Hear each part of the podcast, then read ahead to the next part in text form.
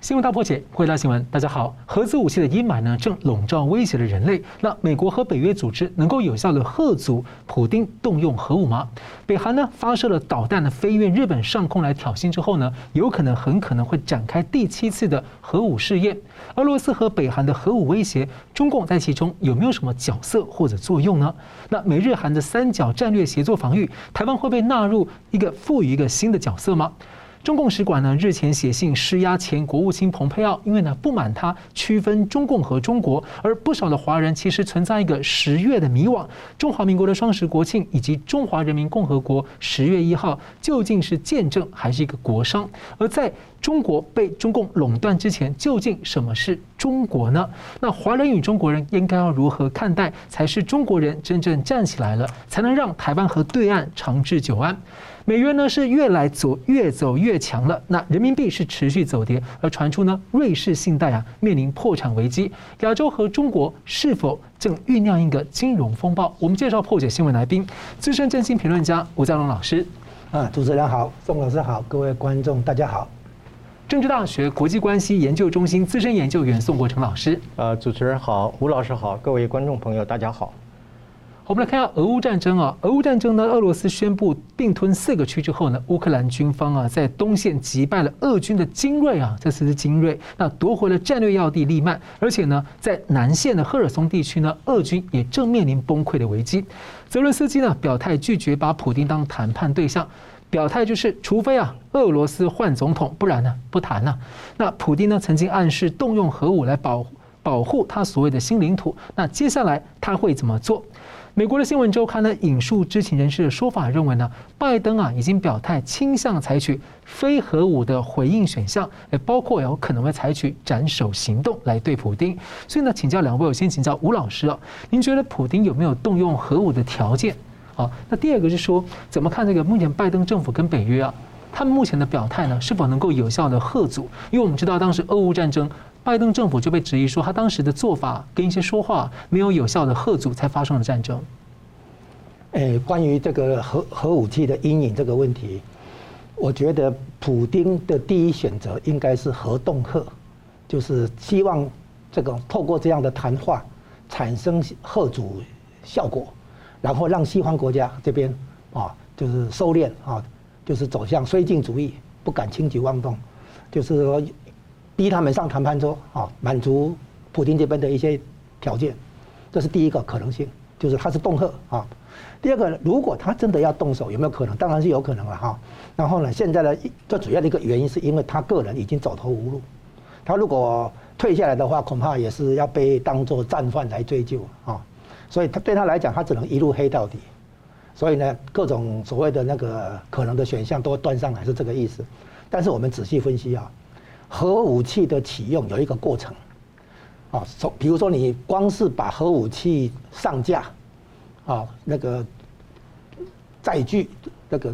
注入那个油料啊，做做做出准备发射的一个姿态，这就是已经一件了。它并不是说你下令发射，它就自动按钮就就射出去，不是，啊，它得先把核弹头放在载具上面，比如说火箭啊哪里哈。然后做做出准备发射的这个前置作业，好，这是第一个。光是这个步骤就已经就已经会被侦测了，哈。好，现在我们讲，你核发射的命令本身哈，必须要有人，比如说有人联署，哦，你不能说总统决定按钮就按钮，可能比如说也许还有一个人，也许副总统或者国安会秘书长或者谁谁谁那联署那个命令才会生效。通常会有不会只只是一个人，通常会有两个到三个人联署，啊，然后呢让那个那个命令生效。那这个时候。就有可能被侦测了哈，然后就是被情报方面获悉了哈，然后第二个，这个命令成立了，假设假定走过合法过程，这个命令已经具备法律要件了，传达下令给军方，军方未必执行，这个时候军方因为你知道美国之所以能够预先知道去年十月初就知道普丁要打乌克兰，是因为美国在俄国内部的情报网做得还不错，也简单讲就是美国的情报直接做到俄国军方。所以那个时候，普丁已经有下一些命令，然后呢，这个美国这边就知道他要准备打那个乌克兰这边啊，然后甚至于当时十月初的时候，美国中央情报局局长还去莫斯科跟普丁会谈，劝阻他不要发动战争之类。那如果美国在俄国内部的情报系统做得还不错的话，这个指令一旦发出，一旦成立，发出到军方的话，那军方肯定会跟美国这边有联系。美国这因为这个事情很大，啊，所以美国会知道，然后军方未必执行。再来，假设军方真的执行了，啊，OK，真的按钮发射了，那么这个肯定也会被侦测到嘛，哈。那接下来就是说，美国不可能让它落地爆炸，造成重大伤亡之后再来反击跟报复。核子武器都不是这样玩，核子武器的话应该是阻止它落地爆炸哈。所以呢，空中的拦截，哎，包括让核子武器是那个，比如说无法爆炸啊，把它内部那个破坏掉啊，让它无法这个爆炸哈，落地也也也没有效果。不是绝对不是说这个跟传统战争不一样，不过你你你用大炮来。封我，对不对？我再来想办法那个反击回去，不是这样玩的。因为那个核子武器的杀伤力太大，啊，等它落地以后，我们再来报复，再来这个谴责它，这个太迟了，啊，所以我估计这几个步骤下来的话，我我猜想美方应有有把握应对，啊，第一个美方的应对啊有几个条件，第一个要针对性，啊，那个针对这个发射核武器这件事情哈，决策的人几个。第二个呢，要精准性，就是处理这些核核弹的整个过程，包括你射出来之后，在空中把你破坏掉、拦截掉，这个都要精精准性。然后呢，第三个，整个操作起来要有效，啊，这是这是第一个。第二个呢，他说的斩首行动啊，其实哈分成两种，一种它是美方直接出手，就像那个伊朗的那个杀了苏莱曼尼那个一样哈，比如说无人机侦测情报侦测到你要怎么行动，无人机在在空中监控你的汽车怎么走，对不对？然后呢，按钮。直接把你那个打掉，然后呢，如果你没有第一级没有中，可能还有第二级、第三级这样子，哦，那个苏莱曼尼那个空中这个斩首行动，整整个有影片下来嘛，哈，那所以第一个是美国直接出手，但是这样的话，美国跟俄俄国这两个这边可会结下血血海深仇之类。第二个是间接出手，就是让俄国内部把它政把普丁政变掉，那这两个都是直接针对普丁，所以呢，它的针对性啊是很很强的。那你用你普丁用核子武器去杀杀伤一些无辜的老百姓，可是你现在的风险是很直接针对你，说不定还还不是涉及到你身边的那个人哈，所以这个针对性很强，对普丁的威慑效果很大，啊，再来，普京说用灰核选项的意思就是什么？他有把握，你说拜登，哎拜拜登就是拜登有把美国这边呢有把握，不需要一个更复杂的回应方式。什么叫核回应？你丢我一颗，我丢你两颗，哈，还是我把你的那个核武器的能力全部都毁掉？什么什么？你想想看，这样的话，整个局面很很复杂，就是把把一锅粥给搞乱了、搞混了、搞混了，哈，对吧？美国根本不需要这么干。你想跟我打核核子大战，我就陪陪你打，不不是这样玩，哦。所以拜登那个讲法轻描淡写，而且针有针对性啊。呃，然后呢，表示什么？第一个，我没有被你吓到。你不外乎就是首先要起到核恫吓的效果。那我现在告诉你，我没有被你恫吓到，对不对啊？那我们用一个比喻啦，邻居的狗对你一直那个猛吠，对不对？一直一直吠，那你不是蹲下来跟他吠啊？你不是跟他对咬啊？对对会啊？对不对？他说要核武器，你就核武核回应，不是这样玩。所以美国已经把握的分寸算是还不错，就是说我不会把问题搞复杂，中你的计，我也不会说很。很激烈的说：“错，你给我丢一颗，我要丢你三颗。”好，不是这完全中你的你的计了嘛？等于是你就是希望我恐慌，你你就是希望我枪那个那个不知所措，对不对？那美国是没有下拜登下轻描淡写，我根本不用跟你玩核武器那一套，我就把你解决掉了。啊，所以这个针对性很强的一个回应哈，其实被媒体有点误解，他并不是说因为年纪大还是怎么样有一点慌，不是这个，包括美国国防部长的那个回应哈，也是美方在那边，我猜想胸有成竹。就算就算这个真的发射了，啊，它也可能在落地之前把它拦截掉或者破坏掉，啊，所以呢，美方没有被他恫吓，这个很重要。如果美方好像很紧张、很慌张的话，那其他国家怎么办？对不对？好，所以呢，他表现的是就是充满自信、有把握的样子，轻描淡写的回应，哦，说灰核选项，哦，那完全针对普丁这个人嘛，所以是反过来喝足普丁，你你给我试试看，你要是轻举妄动的话，别怪我不客气。哦，是这个样子。是，那同样问题请教宋老师。嗯，好的。关于这个普丁是否有打核战的条件啊？呃，当然是有这个条件啊，因为他拥有全世界最多的核弹头啊。呃，但是他没有能力打核战啊。这个我下，哎，我待会儿会做一个说明哈。呃，朋友们可能会非常关心一个简单而明确的一个答案，就是普丁会不会发动核战啊？啊，但是这个问题本身可能不是一个很简单的一个答案，它涉及的层面非常的复杂啊。但是如果要直接问我说，普丁在什么情况之下会打核战、发动核战呢？只有一个情况，那就是普丁个人陷入到了一个丧失理性啊，到了一种啊丧心病狂的一个疯子的一个地的的的处境。呃，也就是说，这个核弹这个按钮本身，由于它是握在普丁这个战争狂人的手上啊。所以他会不会发动战争，决定于他本身的心智的状态啊，啊，以及他是不是一个正常人的一个思维的方式啊，啊，这是唯一一个条件。就是我们如果归结到最后啊，呃，但是普京是不是会进入到这种丧心病狂的一个非理性的状态呢？他还是要取决于一些外部的因素啊。呃，我们可以假设一些外部的因素会让这个普丁呢处于一种丧心病狂的地步啊。第一个就是。俄罗斯在俄乌战争当中里面面临了或者是承受了不可承受的一个战败的局面啊，呃，那么在这样的一个情形之下呢，普京就很有可能，因为他说过一句话，如果没有俄罗斯的存在的话，这个世界就没有存在的必要啊，他曾经讲过这么一句话，啊，所以当普京觉得他整个俄罗斯的一个国家容面已经完全丧失殆尽的时候，他很可能在这样的情境之下呢，啊，发动这场战争啊。呃，也就是说，他不惜啊与世界同归于尽的方式来满足他的欲望啊，这是一个啊外部的一个因素啊。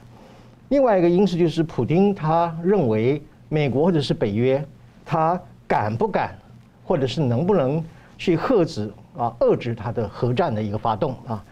这是一个就是我们常讲的一种 chicken game，就是一个胆小鬼的一个游戏啊。如果今天普京认为说，你北约和美国你不敢对我采取报复的行动，你不敢对我采取啊一种先制的一个啊打击的一个形式的话，如果他有这样一个判断的话，他就有可能啊发动这种这样的一种核子战争啊。所以这个问题归结到最后，其实就是一个谁敢或者是不敢的问题啊。呃，我认为只有一个情况，就是普京如果陷入到一个完全是一种丧心病狂啊，以心智混乱的一个情况之下的时候。他有可能啊，我仅仅说他有可能会发动这个战争啊，呃呃，我仅仅说他有条件可以发动这样的一个战争的，但是他有没有可能发动这个战争啊？我认为是不可能的啊。刚刚吴老师也提到了啊，核战从他从仓库里面把核子弹头运出来，一直放到那个发射架上面，刚刚吴老师讲得很清楚啊，一直发射出去，这是一个非常严谨，而且是一个很专业。而且是需要一个动员的一个过程啊，呃，我们知道美苏从冷战以来啊，美国就是几乎是无时无刻的不盯着俄国的核武的发展，就如同他今天无时无刻的不盯着这个北韩的这个核武的一个发展啊。呃，我们知道从这个古巴非常危机以来啊，美国就是时时刻刻的紧盯着啊，呃，俄罗斯的一个核武发展的情况。那么也就是说，不管是俄罗斯它在各地的一个核弹头的一个储存的场所啊，乃至于它的发射井的分布的位置啊，以及它如何去启动这个核战的一个程序，这个都是在美国的一个全面的一个监视的情况之下啊，呃，所以我认为就是说，虽然说普丁他具有一个他发动核弹的一个条件，但是他没有这个能力来实现这样的一个野心，理由非常的简单啊，除了我们待会我们讲谈那个斩首的问题。也就是说，在整个他发动核武核武战争的这样的一个情况之前，即便是他从开始启动准备，一直到最后升空，这个全部都是在西方国家的介入之下啊。呃，我非常赞同吴老师所说的啊，西方国家不可能在它落地爆炸之后再来做所谓的核报复，那个时候已经没有报复可言了啊。呃，所以只要一有动作，只要有任何的风吹草动，西方国家本身就可以把俄罗斯啊，甚至把它。用核报复的手段，预先报复的手段，把它打回到一个石器时代，那么俄罗斯极可能会面临它全面的一个毁灭，甚至所谓的苏联的二次解体的这样一个局面啊。那么另外我们就要提到，就是说，那美国和西方世界是否有足够的一个决心来遏制这个俄罗斯普丁发动战争呢？呃，我们也必须承认啊，在过去几年以来啊。呃，美国一直有啊几种这种我称之为绥靖主义的一个思想啊，呃，一个就是说谈判的迷失，总是认为用一种所谓预防外交或谈判的手段可以去解决一些冲突啊，这是一种谈判的迷失。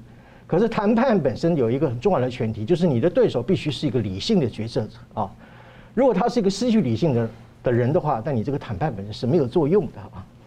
那么第二，当然了，西方世界一直存在了一种所谓的避免激怒对手的一种所谓的绥靖主义。还有就是美国文化当中里面一种所谓的文明教化主义啊，组织认为美国像个牧师一样啊，我可以带领迷途的羔羊啊走向死亡的幽谷啊等等的哈，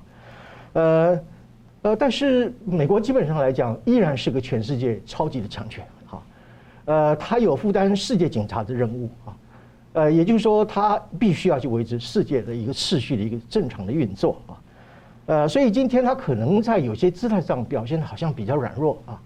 呃，但实际上，他可能是对于他的一种所谓的核报复或者是核遏制的这样的一个手段本身，采取一种隐而不讳，或者是不事先泄露机密的这样一种态度，并不表示说美国就没有这样一个能力来遏制啊这样的一个核战争啊。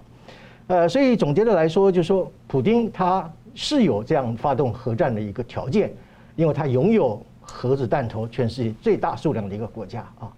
那么，普丁也可能在陷入到一个极端的一个焦虑情况之下，啊，在一种失去这个理智的情况之下发动这场战争啊，呃，但是终究而言，他没有这个能力去执行这样的一个毁灭世界的一个行动。不管你是用低当量的战术核武，或者是所谓的战略核武啊，理由非常的简单，就是全世界都在等普丁在做最后是否做这样一个最后疯狂的一个举动。一旦西方世界已经察觉到。西方世界不是做事后的核报复，而是做事先的核打击，来阻止一场核战的爆发。是，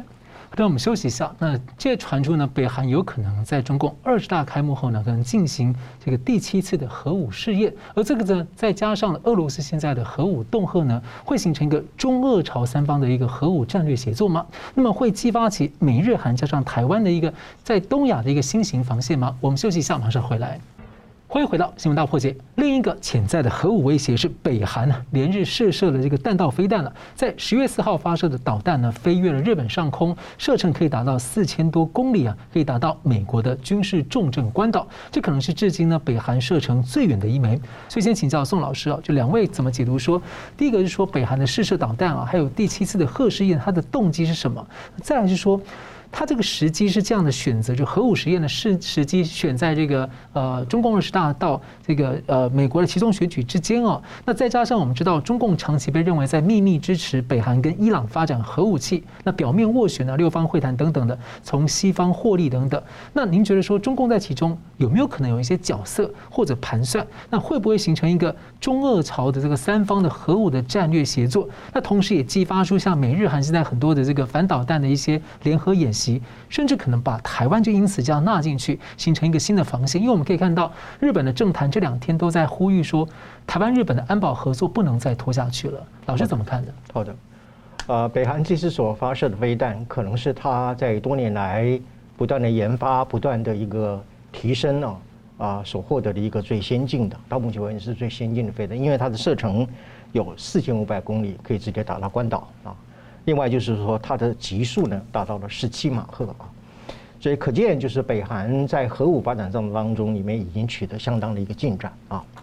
呃，那么当然就是说，如果我们要回答北韩为什么发射这个飞弹啊，呃，那么它的动机有哪些方面啊？啊，动机有几个方面。第一个就是他趁这个时机在作乱啊。啊，为什么当全世界的这个眼球都来关注俄乌战争的时候呢？呃，可能也就疏于对于北韩这个秘密发展核武的这样的一种啊行动啊，呃，所以他选择在这个国际社会当中里面比较疏忽的时候啊，呃，比较不能够去呃照顾到啊，或者是说兼顾到这个啊朝鲜半岛的情势的时候，那么他做了一这样的一个挑衅的一个动作啊，所以首先他实际上来讲是选择了一个啊国际上啊刚好是一个空窗期啊来做这样的一种啊动作啊。那么第二个就是说，呃，这是一种先进的核武发展新阶段的一种测试，或者是一个演练的一个程序啊。呃，那么我们相信，就是说，北韩在发展核武的这条道路上来讲，应该是不断的要往前冲的啊，甚至是要加速的一个发展啊。所以有了第一次之后，就会有第二次啊。现在有人预测是说，在某一个时期的时候，会有第七次的这个呃核爆的一个试验啊。那我相信有第七七次，也有可能会有第八次的一个发生啊。呃，所以北韩的动机是什么？这要看北韩的一个战略目标是什么啊。我在这里提出一个国际关系上面有一个新的一个概念，它叫做一种心理地图啊。什么叫心理地图？它不不同一般我们摊开的那个实质的纸本的一个地图，它是个心理的一个地图。这个心理的地图意思就是一种所谓的地图和独裁的野心之间的一种权力的关系啊。我举例来说，呃，为什么普京明明知道会闹国际笑话，但是他还要去乌东搞一个所谓的假公投啊？这个就是说，他以为啊。他以为这个地区一旦办了公投之后，他在他的心理的地图上面，在他的心理上的一个国家版图上面，他就增加了乌东的四个州啊。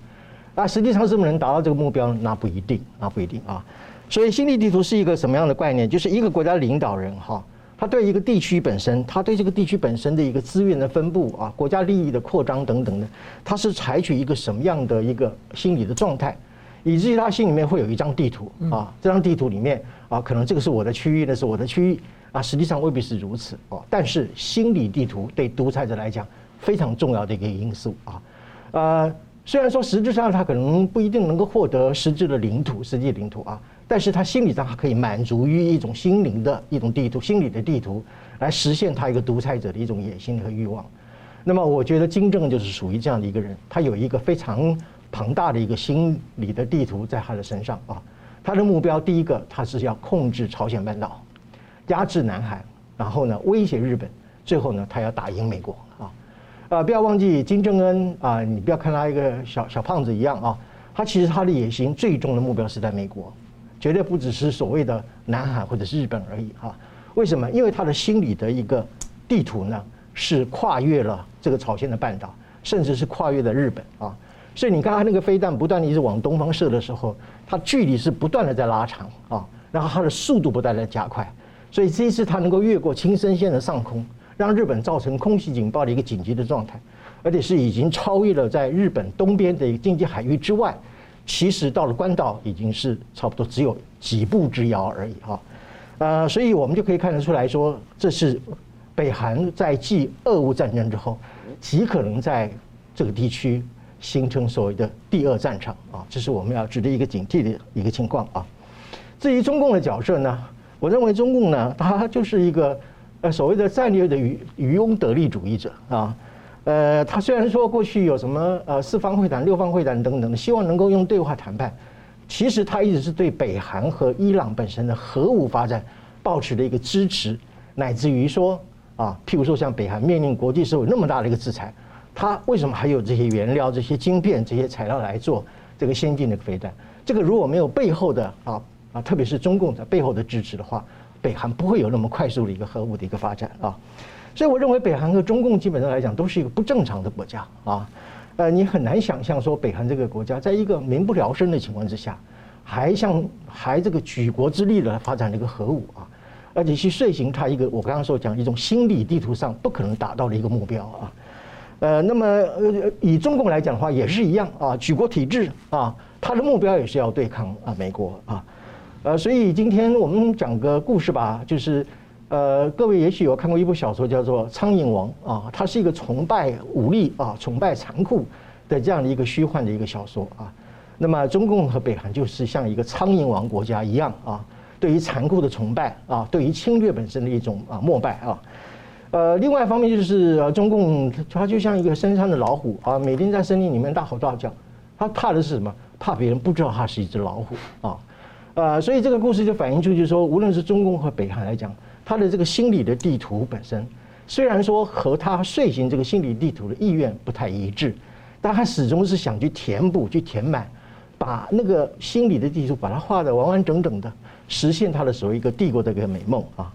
呃，所以我们要特别注意，就是说，这个虽然说现在全世界的目标跟眼光都关注在俄乌战争，甚至会啊猜想啊，或者是去啊惧怕啊，普丁是否会发动核战啊？呃，可是也不要忘记了啊，在这个地区，朝鲜半岛这个地区，很可能就是如同刚刚主持人所讲的啊，它其实已经渐渐形成了一个中朝俄。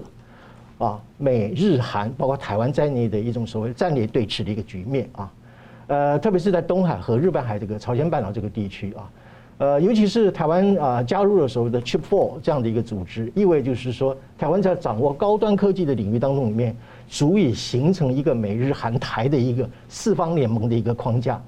呃，我们也必须这么做啊？为什么？因为我刚刚所讲的，北韩的核武的企图和它发展的欲望是不会停止的啊，因为它的最终目的本身和中共差不多，就是要把整个国际秩序破坏，然后形成一个它一个霸主的一个地位啊。呃，所以今天已经形成一个很明显的态势，中朝俄、美日韩台一个战略对抗的一个局势已经是成型了。实际在印太部分呢，如果台海是第一战场的话呢，南海的状况被认为可能是第二战场，而现在呢，在日本海啊，就包括这个东海跟朝鲜半岛一带呢，也被认为有可能会不会如果战略协作，它就形成一个第三战场，会有连锁爆发的情况。所以同样的问题也请教吴老师，你怎么看这样的局势？我们一般认为北韩是中共跟俄国的小弟或者代理人啊。如果他出来做做动作的话，那么从这个角度，如果你接受这个假说啊，这个设这个假设前提，那我来问，南韩的情报机构所研判的时机，就是核试爆的时机，在呃十月十六号中共二十大开幕后到美国期中选举。好，你在美国期中选举之前搞核试爆，你是要美国？那些参选的人落选吗？他们可能不回应吗？你想想看，你这个等于在跟等于在惹美国嘛？哈，有这个必要吗？对不对？然后再来，中共在办大事情，在开二十大，然后你搞核试爆啊？除非你是得到中共同意或授意，对不对？否则的话，我老大哥在办事，你小弟在那边闹什么场？啊，对不对？如果不是跟中共有默契啊，得到中共的那个授意的话，你单独这样做。你不是在给我好看吗？对不对？我在办事情的，我在办大事情，你给我搞核试爆。首先一个分散媒体焦点了嘛，大家媒体本来在在紧密的报道到底二十大会出什么事情，对不对？人事安排怎么样？结果你用一个核试爆把焦点转移掉，你是什么意思？对不对？除非我说，除非他是中共受益的嘛。那中共有这个必要受益吗？我们先讲北韩这个核核武器的问题啊，有一个重要背景，就是当年川普跟金正恩哈在新加坡的那个。二两二零一八年六月十二号，在新加坡那个第一次川金会，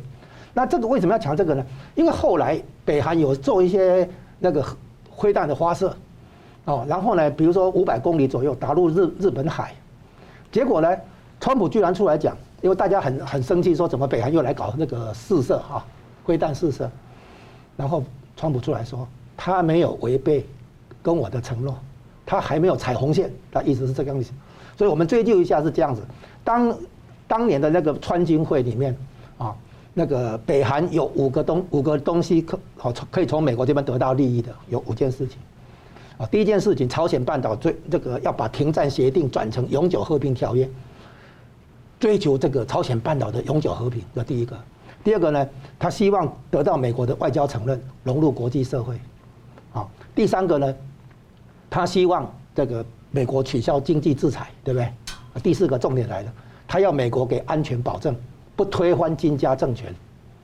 不斩首行动等等。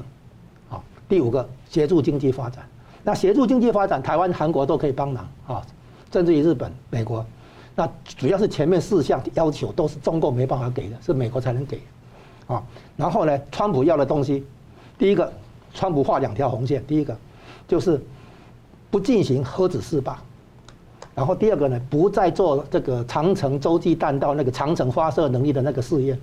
因为如果你是短程的，其实美国不介意。你的核假设你真的发射核子武器短程的话，那你不是俄俄国、中国、俄国、日本而已啊，直起码直接不会打到美国这里。所以美国要他不做长程的那个飞弹的试射，以及不做核子的试爆这两个要求。然后呢，金正恩到现在为止，其实真的没有踩红线，没有违背这两条。他有没有发射？有，是短程的，所以大家不要那个被被他的那个动作哈，好像吓到。好，现在问题是来这样子，北韩会不会做核试爆？如果他遵守跟川普私下的那个协议的话，应该不会，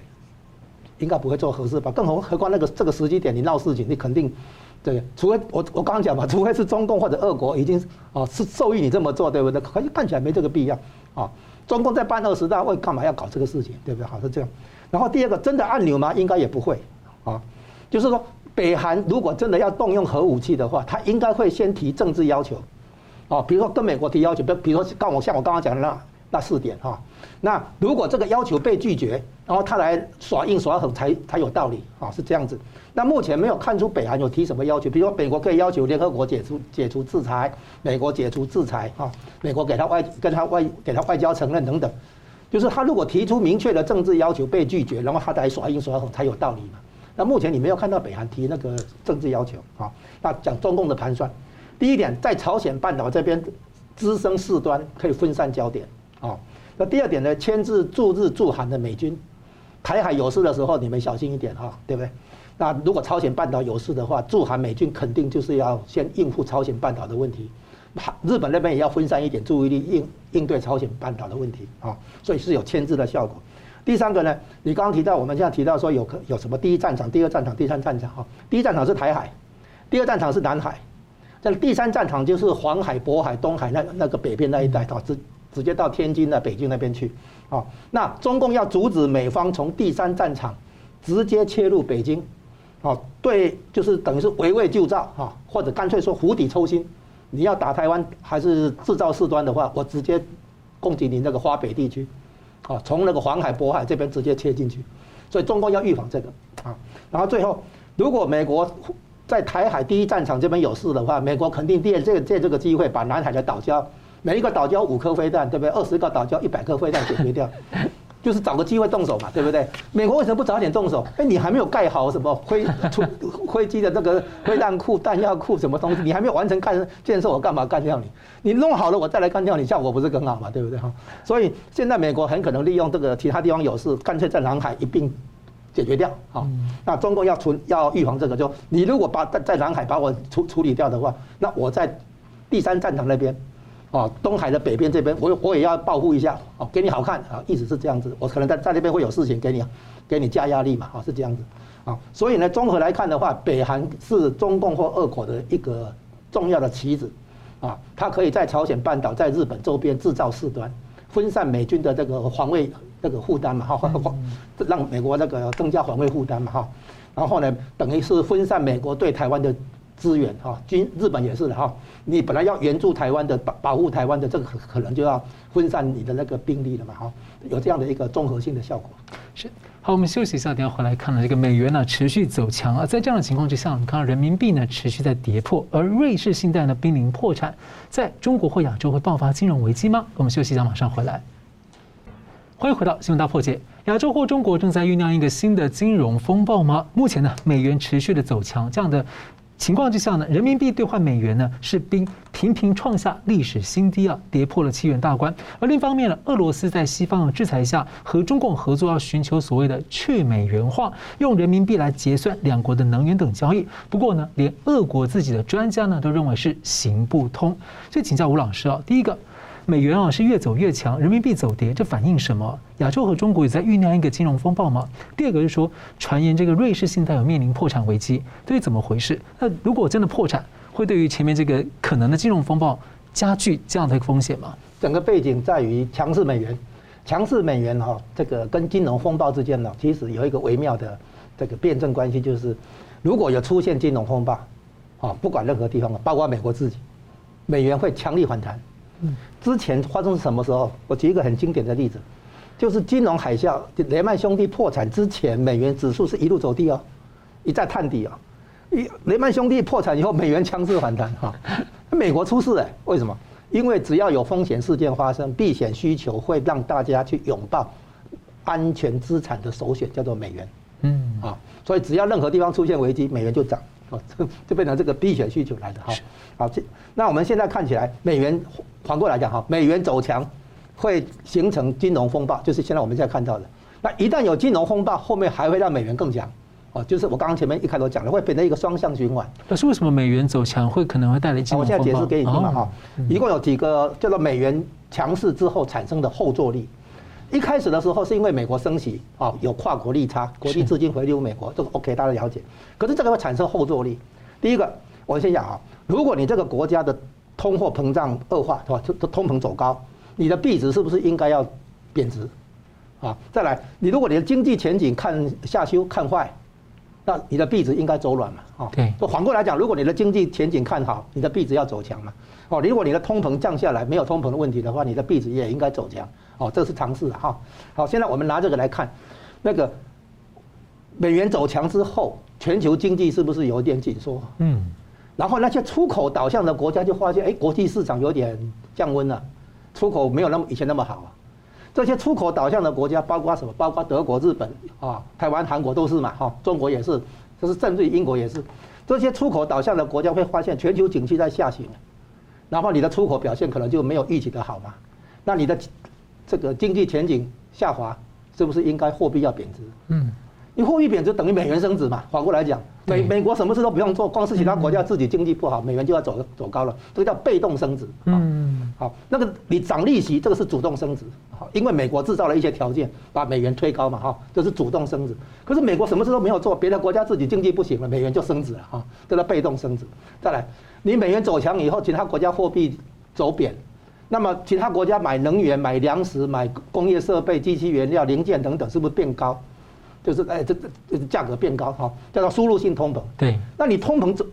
变坏的话，你的货币不是应该贬值吗？刚讲了，两个因素让其他国家的货币要对美元贬值，反过来讲就是美元会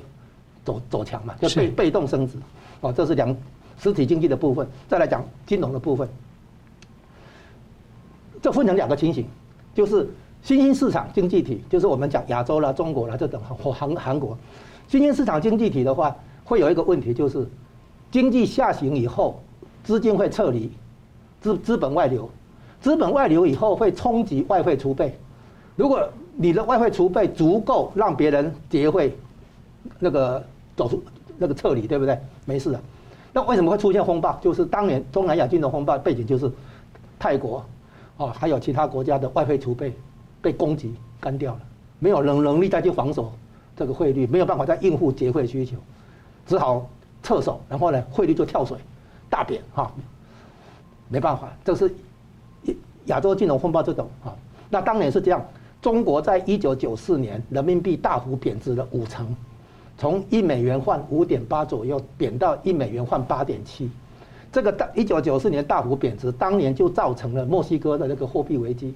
之后经过两年以后，东南亚的出口当然就受影响，最后他们由贸易顺差转成逆差。然后外资看发现这样危险了，我要结汇的时候可能没有外汇给我，所以呢外资开始跑，你跑我跑，大家跑，最后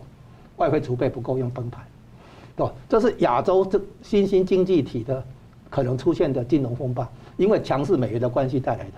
第二种情况更妙，我们现在还没有看到亚洲金融风暴，因为这实体经济的反应需要一段时间嘛，哈，来展开。现在我们看到的是已开发国家，像英国、像瑞士，现在最近不是出现问题吗？为什么会这样？我把它称为。金融脆弱性，就是因为这些已开发经济体他们会推金融创新。我这边补充一下，你做技术创新是要提高你的获利，你做金融创新是要降低你的风险。你希望提高获利、降低风险，两个东东西你都要。所以我们会同时追求技术创新跟金融创新，原因在这里。那现在金融创新做什么事？诶，做出什么事情呢？设计了很多所谓金融产品或者衍生性金融产品，希望帮你降低风险。结果呢？叫做高杠杆交易，就是说用五块钱做十块钱、二十块钱，甚至于更多的生意。是高杠杆。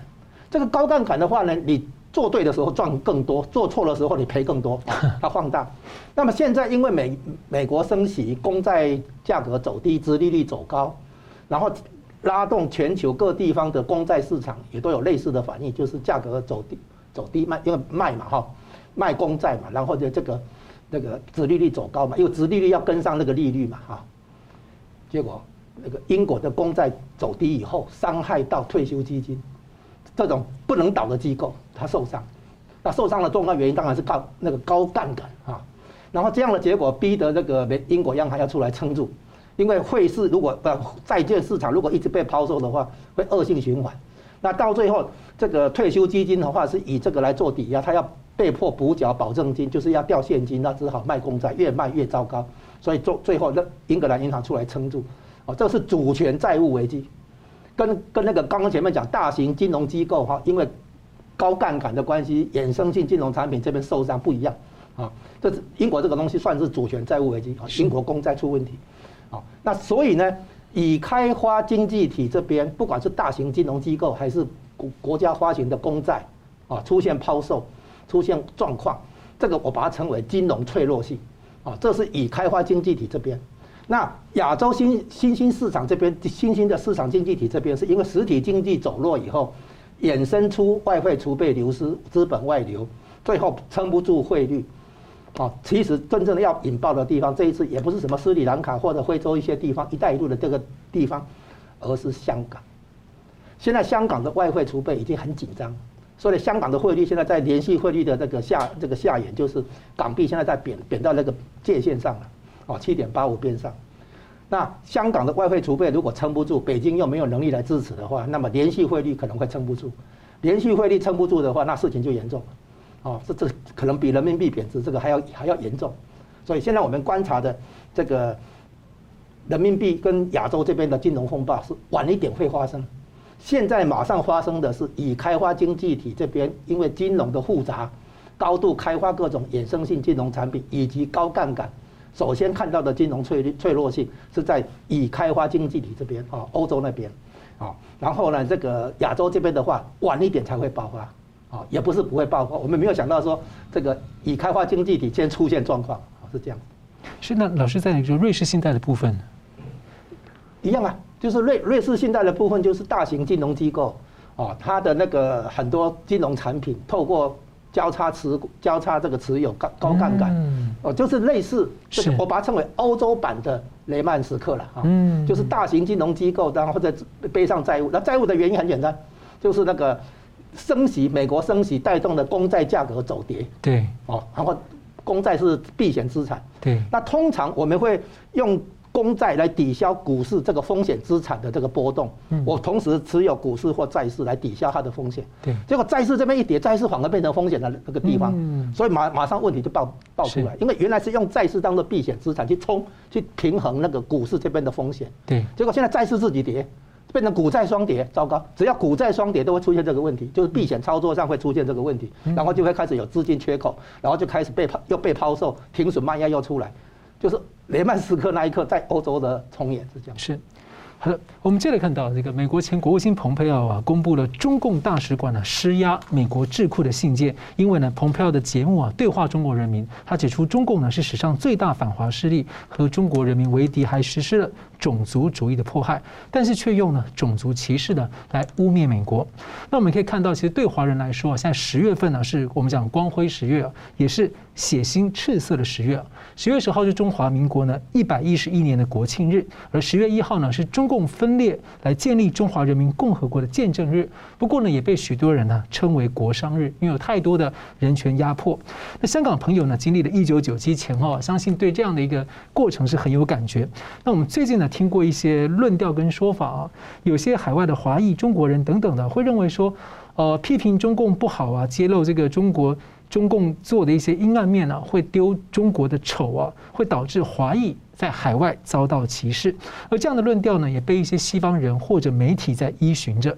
一个显著的例子呢，是 COVID-19 啊，就是中共病毒武汉肺炎的疫情的初期，当有人在追查病毒可能源自中共实验室的泄露，以及中共一在秘密做的一些实验这样的事情的时候呢，却被部分的西方人或者西方的媒体啊标签上，这是所谓的。种族主义啊，就影响了对这个病毒的溯源过程。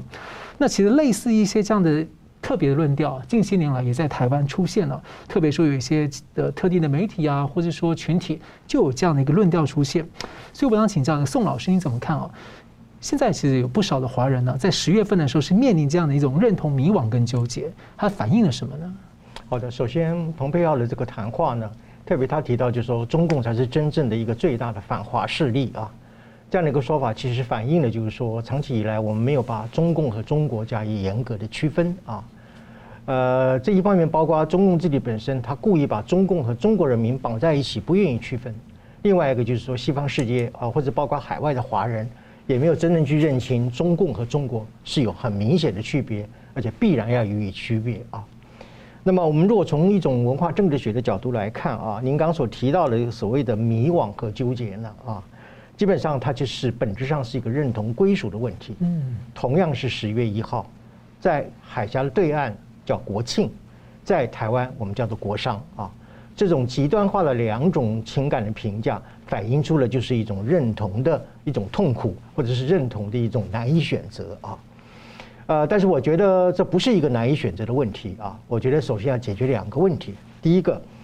要从一个被中共宣传体制之下啊所混淆出来的一种身份属性，要从这样的一个被混淆的身份属性当中，你们要解放出来啊。那么解放这个身份属性的混淆本身要做六个区分啊。第一个区分呢，就是一要把中共和中国一定要分开。中共呢，并不代表中国啊。那么中共呢，只代表马列主义啊。这个是必须第一个要我们要啊区分的啊。第二呢，中共它并不继承啊中国的历史与文化啊。我先讲那个六个区分是哪六个呢？第一个呢，中共是什么？中国是什么？中华民族是什么？中国的历史与文化是什么？还有中国人是什么？华裔又是什么？啊，这个六个概念一定要区分啊。所以第一个，中共不代表中国，它只代表马列主义。第一个啊，那么中共它并不继承我刚所讲的中国的历史与文化。呃，我们知道中华民族它是一个儒学大国哈，啊，讲究的是四维八德啊。那么，这个中共在文革的时候就早已经是破四旧了，早已经是达到孔孔家店啊，啊，所以早在呃中共这个文革时期的时候，他已经告别了中华文化，啊，告别了中国的历史与传统啊，呃，所以呢，我们不要认为就是中共是所谓的中国的古老的文明啊，或者是一个文明的古国所继承下来的一个政权，完全不是。所以他现在讲打讲孔子学院或者做一些呃寺庙的恢复，老是觉得他其实比较是走形式上的一种。做法而已。对，因为呃，之所以会恢复一些寺庙或者恢复一些呃古代的一些建筑等等的，其实也是为了要去弥补或者掩盖啊啊，在文革的时时期的时候对中国文化的迫害啊。呃，但是我们依然要很肯定的来说，中共并不继承中国中华民族的历史与文化啊，这第一个啊。呃，第四个就是我们要明确的区分中国人和中共党人的不同啊，这个概念非常的重要啊。呃，因为呢，这个是一个涉及到你对你自己身份本身的一个自我规定的问题啊。呃，这就是要区分什么叫韭菜，什么叫梅花 啊。韭菜是可以任人宰割的，梅花呢是越冷越开花啊。所以你若自认为韭菜，自甘为奴隶的话，那请你不要抱怨你在国外或者是在别的地方遭受别人对你所谓的中国人或者华人的歧视啊。呃，那么。第四个呢，就是所谓的华裔这个概念啊。华裔不是是中共的海外的华侨，华裔是一个什么呢？是一个世界公民的概念啊。他是中国人啊啊，在现代世界当中里面，他融合了世界的多元文化，他是在一种我们民族的多元融入的情况之下所形成一个新的具有世界观的新中国人啊。呃，所以海外的朋友啊，不要以以为说华裔就是中共呢，在海外的这种所谓的华侨啊，他要受到中国的保护啊，要受到中共的这个啊，接受他的宣传，甚至有时候要接受呃啊他呃对你的一种照顾等等的，完全不是这样。华裔已经是一个世界公民啊，呃，所以只要我们能够区别啊，中共、中国、中华民族是什么，中国的历史与文化的传承是怎么样。中国人和中共党人的区别是什么？还有华裔不只是中共的华侨，他是一个世界公民，啊，所以首先第一个就是说，我们如果能够从一个被混淆的一个身份属性和民族认同解放出来，那么我觉得今天这些事情全部都可以廓然而清啊。呃，当然从西方世界当中里面也因为不能够区分中共和中国的区别啊，所以常常就会把。中共做出的恶行去挂在中国人的头上，是。啊，不管你是在哪外哪一个地方，在美国或者其他的国家啊，呃，这也就是因为之所以会发生，经常把中共的恶行挂在海外华人头上，以至于呢，譬如说像新冠肺炎啊，呃，他就对于因为新冠肺炎发发生在武汉啊，呃，他就会对于这些所谓的华裔的这些呃人呢，进行一种所谓的种族的歧视，甚至是一种仇恨的暴力啊。这也是因为没有区分中共和中国的不同啊。呃，至于主持人刚刚讲提到，就是有些海外的华人啊，他觉得就是说，呃，不要去揭露中共的黑暗面啊。呃，现在因为中共强大了啊，所以呃，他会给我们一种尊严或者给我们保护，这也是完全是一个错误的观念啊。那么这就是意味着，就是说我们今天要从所谓的“中国强大”这四个字，要这种迷失当中里面解放出来啊，要去破除这样的一个迷失啊。呃，很多人认为说中国很强大啊，认为它是已经成为所谓世界第二大经济体哈，啊，它的 GDP 啊是世界啊第二啊，但是人均呢啊，你养了很多的鸡，当然生很多的蛋嘛啊，问题是说有几个人来一起吃这些蛋呢啊？所以从人均的角度来看的话，啊，中共现在的人均所得不过是美国的六分之一而已哈，呃，所以说呃，中国强大强大在哪里？它就是体量很大嘛。规模很大啊，它有全世界最多的人口嘛，全世界最大的城市嘛啊，呃，乃至于它有全世界最大的这个所谓的呃抽烟的呃人民嘛哈，有三分之一的人在抽烟，就是中国人在抽烟嘛啊，呃，所以因此我们从我们可以想象一个问题，就是说，假如中国是很强大的话，啊，为什么十四亿个人要受到那个中南海那一小撮的？啊，这些特权分子的统治呢？啊，为什么习近平的一颗脑袋可以决定所有十四个十四亿人口的脑袋呢？是，就想想个这个问题哈。呃，为什么在中共在过去几十年来这种急速的经济发展的过程当中里面，它的人权记录一直是维持在世界的中后段啊？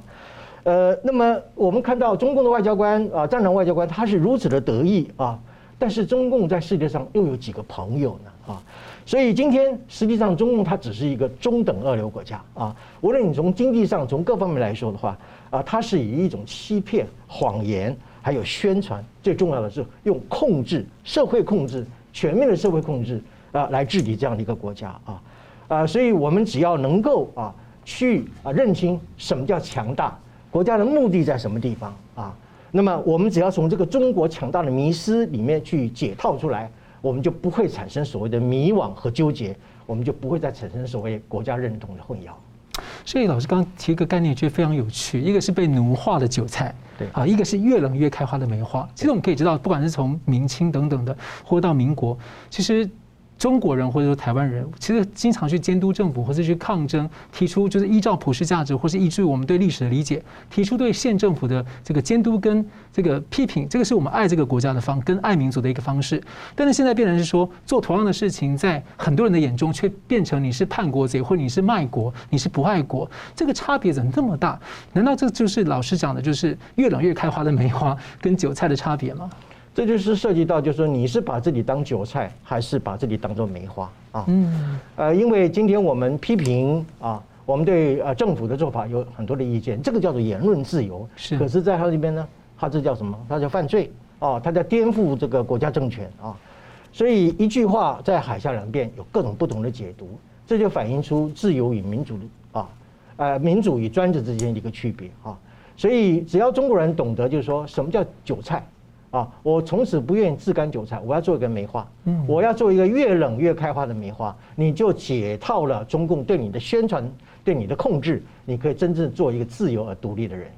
是，感谢这个梅花作为这个国家的国花，还是有一定的道理哦。好的，我们节目最后呢，请两位来宾用一分钟啊总结今天的讨论。我们先请吴老师。我们现在看到的是地缘政治冲突或可能的冲突，从乌克兰到台湾到北朝鲜半岛。然后叠加上可能要发生的这个金融风暴哦，我刚刚提到两种金融风暴，然后呢，这个是叠加在晶片缺货、供应链安全这件事情上的整个国际形势变得很复杂。在这种局面下，台湾要有两个那个自我要求，第一个叫责任感，就是我们强调民主自由的价值，